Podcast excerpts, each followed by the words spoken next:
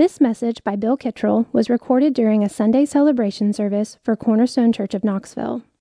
Bill serves as a senior pastor on staff at Cornerstone Church. Morning. Thanks for being with us.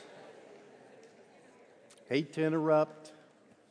Please open your Bibles to 1 Peter chapter 5. 1 Peter chapter 5. Three more Sundays in this letter that has served us so well. 1 Peter chapter 5. This morning we'll be looking at just two verses, verses 8 and 9. So turn with me if you can. Follow along as we look carefully at these verses this morning and trust the Lord to speak to us through His Word. This is God's Word. This is truth, objective truth that we need. It's a revelation. And I trust the Lord will use it this morning to serve. 1 Peter chapter 5 verse 8 be sober minded be watchful your adversary, the devil, prowls around like a roaring lion, seeking someone to devour. Resist him, firm in your faith, knowing the same kinds of suffering are being experienced by your brotherhood throughout the world. Our text is from this closing section of 1 Peter, where he's giving final encouragement to all the members of the churches he's writing. This is a call for everyone. It's not just for the pastors that he addressed earlier or the young people everyone in the church, everyone in all these churches, all the members, is being addressed by these two verses. Peter is calling all the members to alertness and resistance. Why? Why everyone? Why this call? Well, he's just mentioned in chapter for the judgment begins with the household of God. So, in light of the fact that judgment is coming to God's house first, we want to be watchful because we fear the Lord. Now, he adds, we need to be on the alert because of the reality that we have a great enemy, the devil. And he is no common opponent, as one commentator called it. Peter knows this better than most. Living with joy in Christ in this difficult life takes work. It's a fight. We have an enemy, an adversary, the devil, and he prowls around like a roaring lion. He has an appetite for one thing faith. He's out to devour your faith and rob you of the joy of faith. I have a friend who likes horror movies. He took me to one called The Conjuring. I do not recommend it. Apparently, now there are several sequels. They make up the Conjuring Universe franchise, I read. No thanks. I don't like any horror movies. I have all the horror movie I need right there in my mind. I've always had the battle fear, so I don't need any help creating kind of terrifying scenarios for my life. The original movie, The Conjuring, was supposed to be about the real life exploits of Ed and Lorraine Warren. They were a married couple who investigated kind of supernatural events, paranormal events. And in the movie, they get called to help a family who has bought a house with demons in it. Always a negative. Your first hint that there's a problem with this house is their dog won't go inside. The family had five daughters. They discover a cellar that's all boarded up. You're thinking, don't go in there. Of course, they do. Then things start happening. All the clocks stop at the same time in the middle of the night. The dog is found dead. So they call in these demonologists who get permission from the Catholic Church. The Vatican gives them permission to do an exorcism. The scariest part to me was whenever a demon inhabited someone, they got a bruise on their arm. So, you know, like when I left the movie, I'm looking at my friend like he got any bruises on him. Most people who live in America today don't really believe in demons. They don't really believe in the devil. They go to a movie like The Conjuring and they laugh it off. It's just entertainment. But the Bible, our text today, today's text reveals the reality of Satan and demons. Movies like The Conjuring, just for entertainment. People aren't thinking these movies represent reality, but 1 Peter 1, verse 8 is true. Be sober minded, be watchful. Your adversary, the devil, prowls around like a roaring lion seeking someone to devour. This is God's word revealing to us that the devil is real. Not a verse to entertain us by scaring us. Peter is instructing us. There really is a devil, and he really is your enemy, and he is formidable. He is no common opponent. John Piper says this Most people who live where modern science has shaped everyday life have little awareness of Satan and the demonic forces of the world. Other cultures live with profound and daily awareness of demonic reality.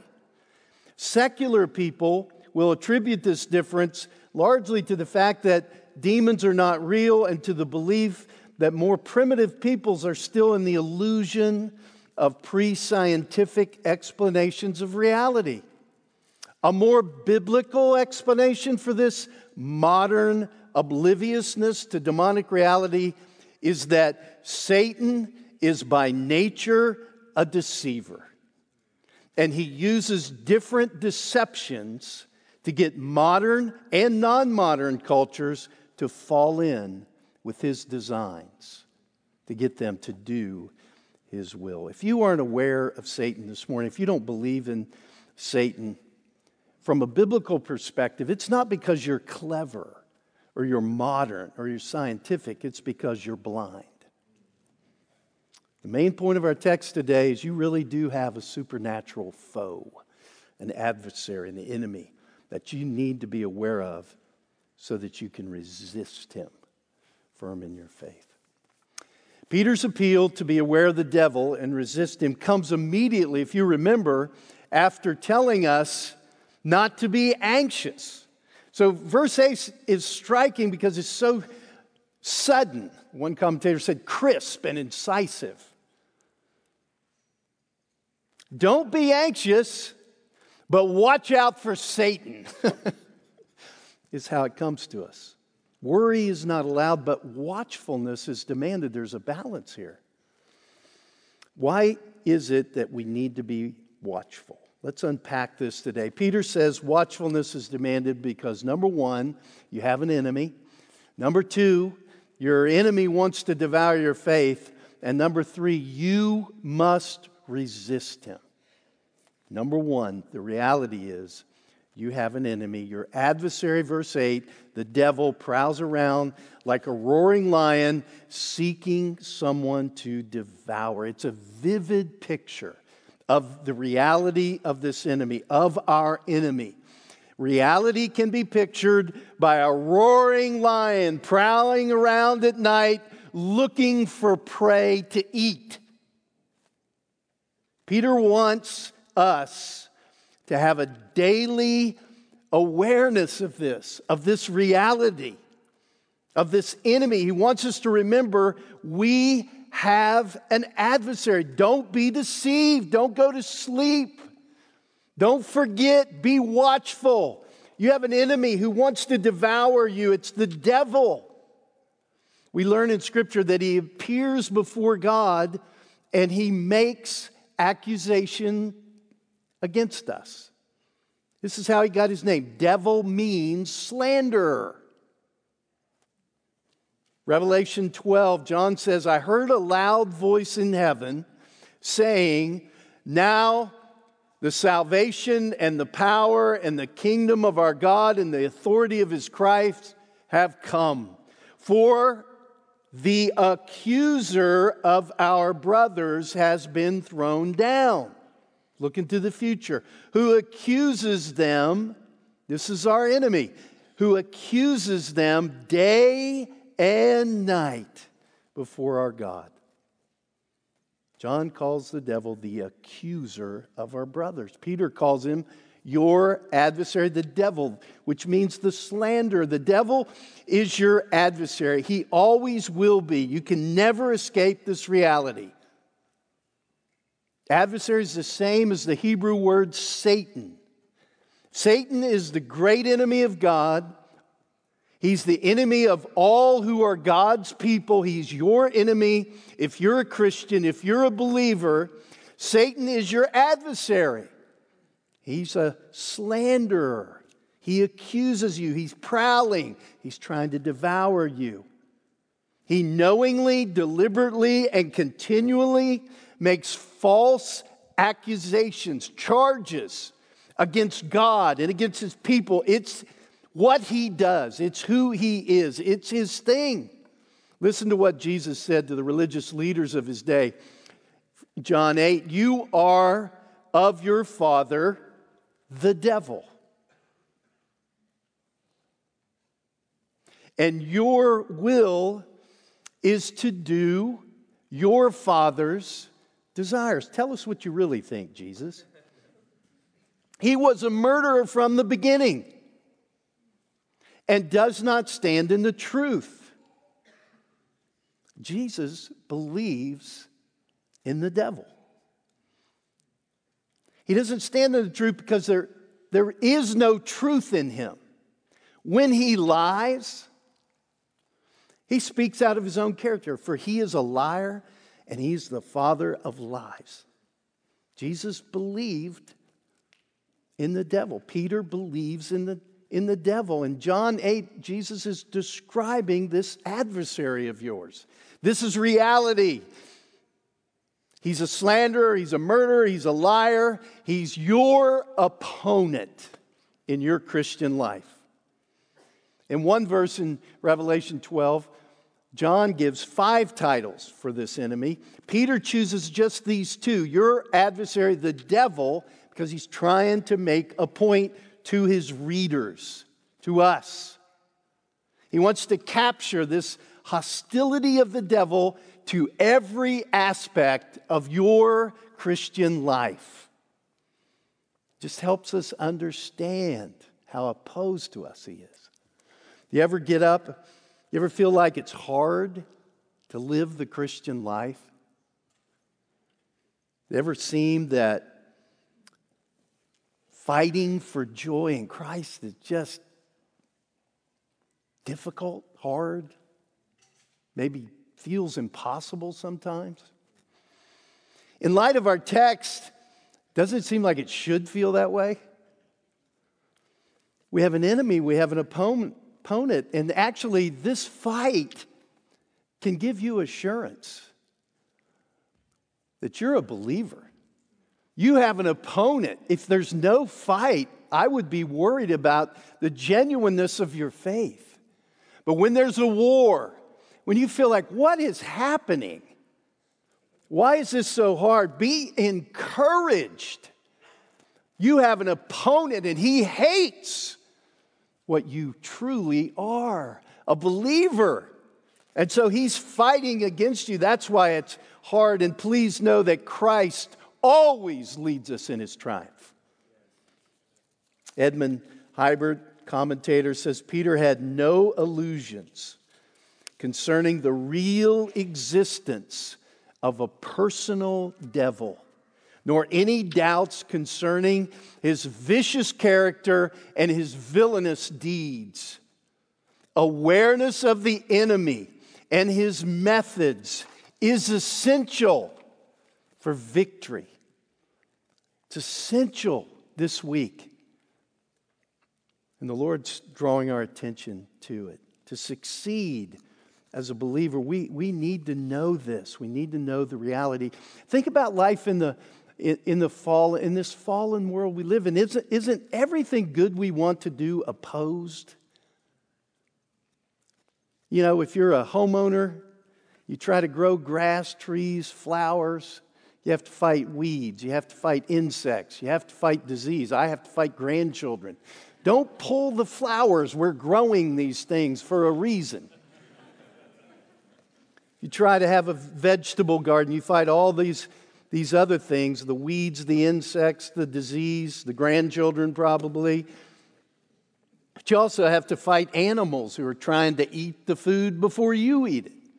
Tedd Tripp was telling us last week that he has an eight foot fence around his garden to keep the deer out of it. Speaking of parenting, if you're trying to shepherd your child's heart so they serve and honor the Lord, you often have to fight all kinds of opponents, don't you? Doesn't it feel like you're just surrounded by the enemy sometimes as a parent? You have to fight technology, you have to fight friends, sometimes you have to fight extended family members. We always have to fight the world and the culture. If our, in our marriage, if we want to have a marriage relationship, it just think, seems like sometimes the whole world's against us. Life in this fallen world is difficult. One of the reasons is we have an enemy. There's no enemy like this enemy, the enemy of our souls. He prowls around like a roaring lion. This, this is a description of his constant, fierce, determined activity against you. A lion isn't dangerous just because it, it's sneaky. A lion is dangerous because it's strong. The devil is a, a vicious beast and he's roaring because he's hungry. He's intent on capturing his prey, his food. He prowls, he's restless, he's full of energy. He never rests, he never tires of searching for a victim. In Job chapter 1, we get this picture of reality. The Lord said to Satan, From where have you come? Satan answered the Lord and said, From going to and fro on the earth and from walking up and down on it. He just prowls. He's always seeking, standing before God. He just admits how committed he is to destroying the faith of God's people. He's after Job. He's after you. He's seeking someone to devour. When he gets them, he totally destroys their faith. That's what he wants to do. He wants to kill them spiritually. He wants God's peoples to be spiritually dead. They're spiritually alive, and he wants their faith. He wants to devour it. What if you're not a Christian this morning? In writing to the church in Ephesus, Paul pointed out that prior to coming to Christ, the people in this church, the members of the church, they were secular people, they were immoral, they weren't godly, and they were actually following Satan even though they didn't even believe in him. Ephesians chapter 2 You were dead in the trespasses and sins in which you once walked, following the course of this world, following the prince of the power of the air, the devil the spirit that is now at work in the sons of disobedience, among whom we all once lived in the passions of our flesh, carrying out the desires of the body and the mind. Paul later calls them in chapter 4 deceitful desires. We're by nature children of wrath like the rest of mankind. Satan has a strategy. He, he wants you to do his will, but think you're just doing what you want to do. You're, these are just your desires. But really, you're, you're deceived. Your desires are deceitful desires. If you aren't a Christian, Satan wants you to be blind to this. He's blinding you to the glory of God all around you, and especially to the glory of God in the face of Christ. The glory of God in the gospel we've been hearing about all morning. He wants you to be blind to Him and His reality. He wants you to be blind to the good news. The fact is, though, if you're listening to this message and you're not a believer, God's at work in your life. He's the one that can set you free. He's the one this morning that can open the eyes of your heart, shine the light. And our prayer is that He does that. This is so relevant to our culture. It's modern, it's scientific, it has a non biblical worldview. Anybody listening to me with this worldview think I'm just a fool. They don't believe in Satan. But according to Paul, they serve him every day through their deceitful desires. It's a different worldview, just a different way of seeing reality. According to the Bible, God has given Satan remarkable freedom and liberty on this earth to rule this world. In Scripture, he's called the ruler of this world, the God of this world, the prince of the power of the air. We learn in the gospel, he even met Jesus in the wilderness and tempted him by offering all the kingdoms of the world. He said this in Luke 4 devil took him up, showed him all the kingdoms of the world in a moment of time, and said to him, To you I will give all this authority in their glory, for it has been delivered to me. And I give it to whom I will. If you then will worship me, it'll all be yours. Often people think they're just carrying out their, their own desires, but actually, even though they aren't aware of it and they don't even believe in the devil, they're following him, they're doing his will. He holds people in this modern scientific world in his grip in disguise. He's all very happy you don't believe in him.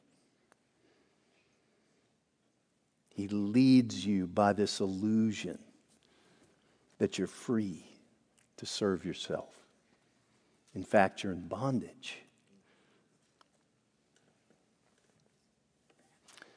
Peter appeals to us to be watchful also, first of all, because we have an enemy, but also because your enemy attacks your faith. It's the most precious thing you have. We've seen this again and again in 1 Peter. Peter loves faith. Oh, it's precious. And so he wants us to be watchful because we have an enemy, and that's what he's after. He's after our faith. Your adversary, the devil, prowls around like a roaring lion, seeking someone to devour. Resist him firm in your faith. That's where the battle is. It's in your faith. This is how you're effective in fighting against satanic attacks firm faith. This morning has just been faith building. That's why the gathering of the church is so important. So important to hear Jeff encourage our faith as we take this little piece of bread and drink this little cup of juice builds our faith. Peter's original audience were suffering persecution. And in that context, Satan was trying to devour their faith. This whole book has been about this theme of suffering because they're believers. The requirement for them to succeed, for victory, is rock solid faith. He's attacking your faith. And the Lord is saying, resist him. It's encouraging.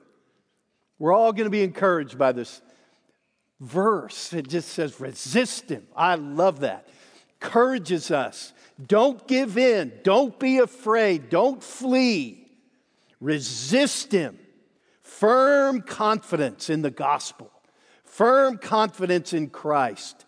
Don't give up, even though you're suffering. He, Satan, your enemy, has been defeated. Christ will lead you in his triumph. Resist the devil. We had memorial service for Brendan. We prayed for his family this morning. Young man that went to be with the Lord last Monday, and his, his dad, John Japp, a wonderful member of our church, did a great job of honoring the Lord and his son Brendan yesterday. He shared at the memorial service about Brendan's faith. Many of you observed this as he suffered for four years after his diagnosis with lung cancer. And John talked about Brendan's abiding faith in the, in the midst of incredible suffering. And then he gave some details that many of us didn't know that John knew because he's his dad and he was with him. And of course, Jen knew and the other family members, but many of us didn't know. And John just detailed how difficult, especially the last six months were, and how Brendan's faith was strong, his abiding faith. How he trusted the Lord as everything this world holds dear was taken from him. It was faith building. And that example, Brendan Japp in our congregation for 20 years and walking through this is a gift from God to encourage our faith. And Peter points out, and we'll see in a minute, the brotherhood. We're suffering together. Our enemy attacks our faith. So Peter says, resist him, firm in your faith. Victory comes from persevering in your faith in the work of Christ on the cross. Because on that cross, your enemy was defeated. This is how Paul puts it in Colossians 2 You who were dead in your trespasses and the uncircumcision of your flesh, God made alive together with him, having forgiven us all our trespasses by canceling the record of death that, that stood against us with its legal demands. This he set aside, nailing it to the cross. He disarmed the rulers and authorities, put them to open shame by triumphing over them in Christ on the cross. He's a defeated foe, he's your enemy, he's your opponent. He is a strong, he's like a roaring lion, but he is defeated on the cross of Jesus Christ. What destroys him what causes him to flee is faith in Jesus Christ. So Peter says, resist him firm in your faith. Listen how Paul closes the book of Romans. Romans 16. The God of peace will soon crush Satan under your feet. He's a defeated foe, he's a defeated enemy. Faith unites us to Christ, it unites us to his victory. He's been raised from the dead. He won the victory over him. Your enemy attacks your faith. Peter says, resist him, stay firm in that faith. A movie I do like is Jungle Book. You remember Shere Khan the tiger that hates Mowgli, the man cub? And Shere Khan is out to kill him, and all looks lost. Actually, I get scared at this movie a little bit. all looks lost when our beloved Baloo the bear goes down. But then lightning strikes, and those wonderful vultures tear, tell Mowgli fire is the only thing that old Stripe is afraid of. He gets a stick, lights it on fire, ties it on the tiger's tail, and the tiger just flees in terror. I love moments like that in movies. James 4 says, Resist the devil, and he will flee from you. Stand firm in your faith. And it's like tying a burning stick on Shere Khan's tail. He just runs. That big, mean tiger just runs. When we stand firm in our faith, when we resist him, we win. We win. That's why it's so important to preach the gospel to yourself every day. You're not going to win the victory with a counter, with faith in a wrong gospel, in false teaching. So preach the true gospel to yourself every day. It builds your faith, and that's where the victory is. Listen, Paul, one point of application, Paul described his own commission to ministry this way in Acts 26. He said, The Lord said to him, I'm sending you to open there the Gentiles' eyes so that they may turn from darkness to light, from the power of Satan to God, that they may receive forgiveness of sins.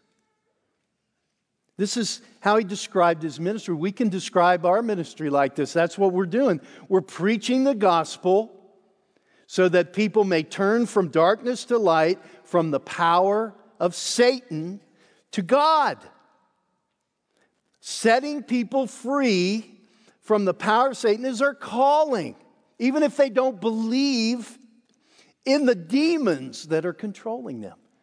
Our job is to preach the gospel and see them set free. Sometimes in the New Testament, you see these powerful encounters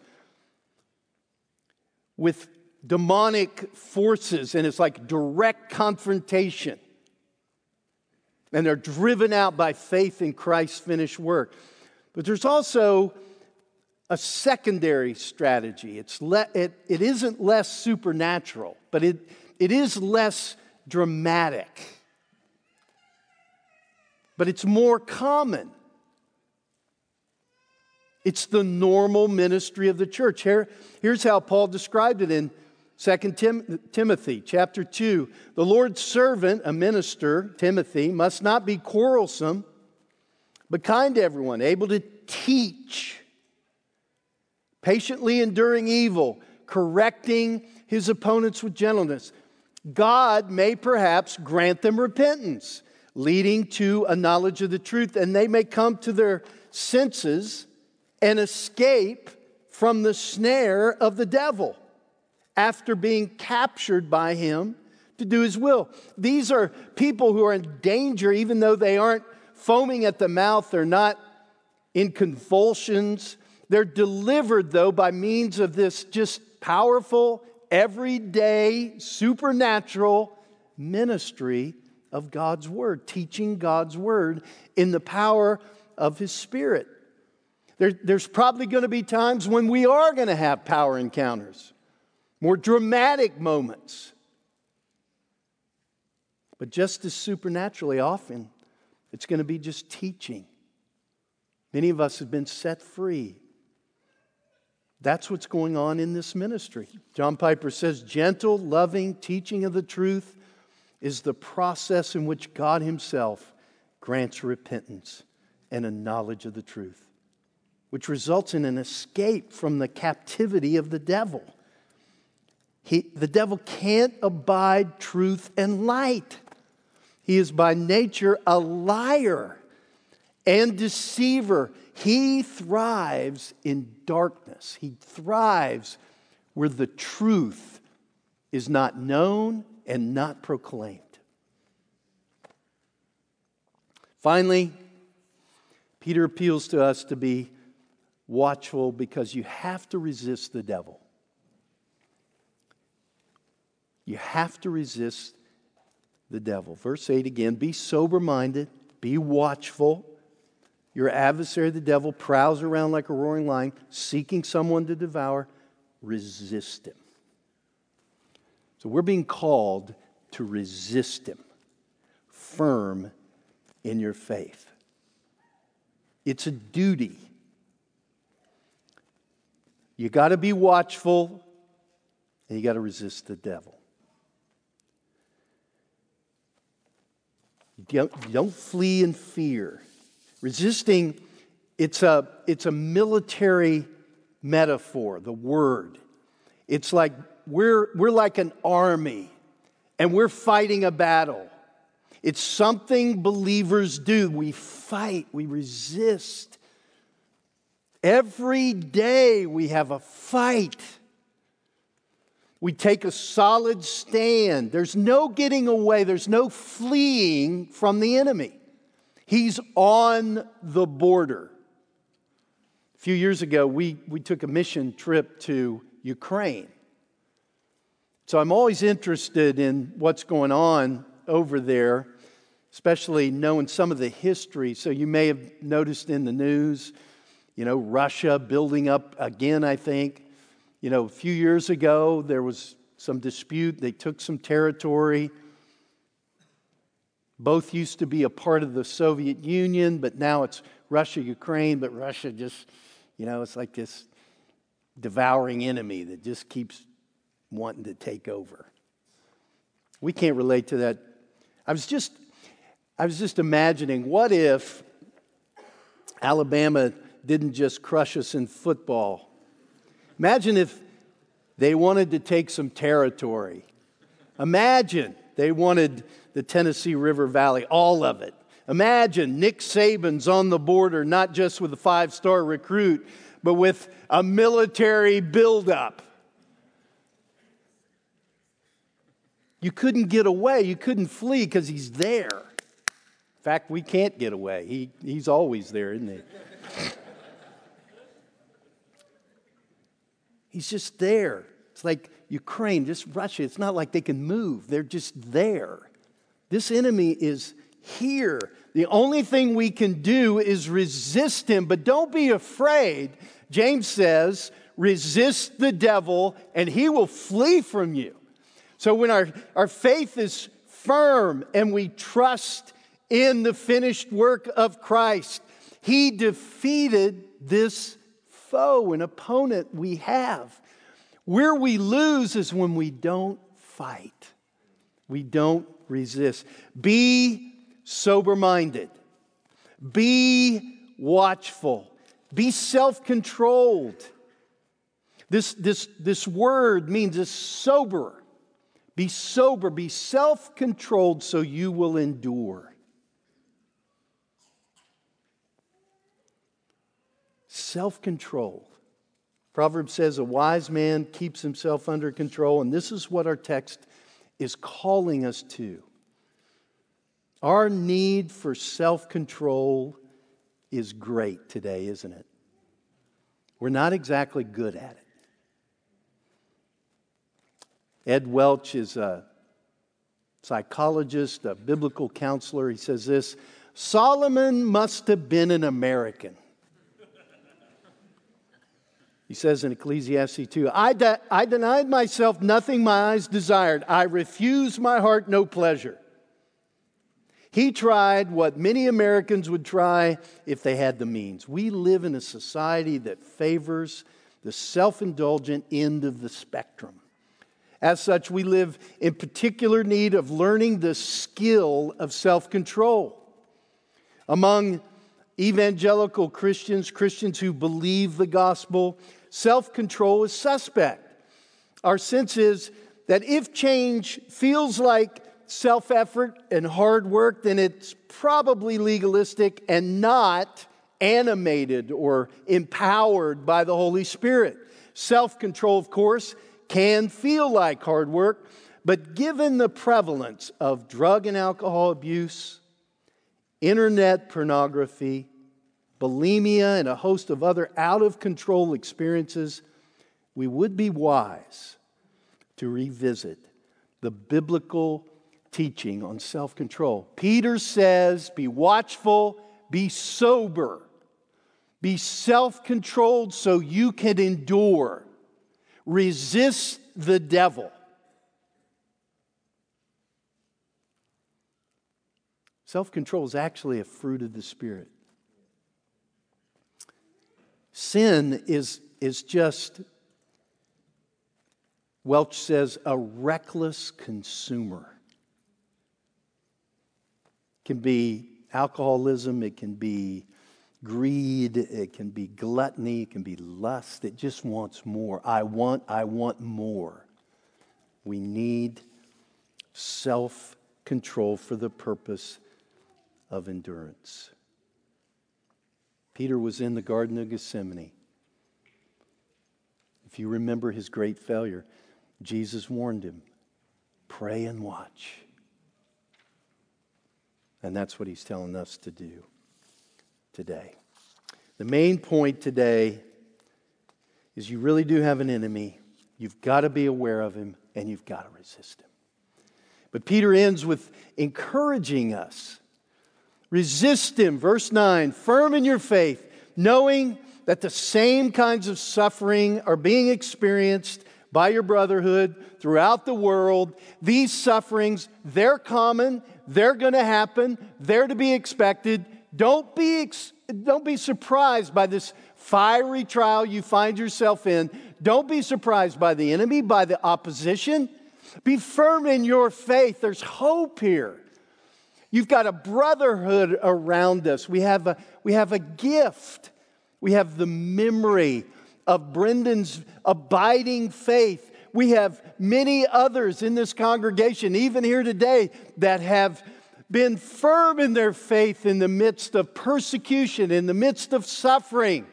And Peter's drawing our attention. We're together in this. The Christian life is not meant to be alone, lived alone. We're not meant to live this alone. We're surrounded with one another. We have each other today. We have fellowship. We're going to return to song. We're going to sing. God's given us these, these wonderful songs today. We can sing together as a congregation. We can fight.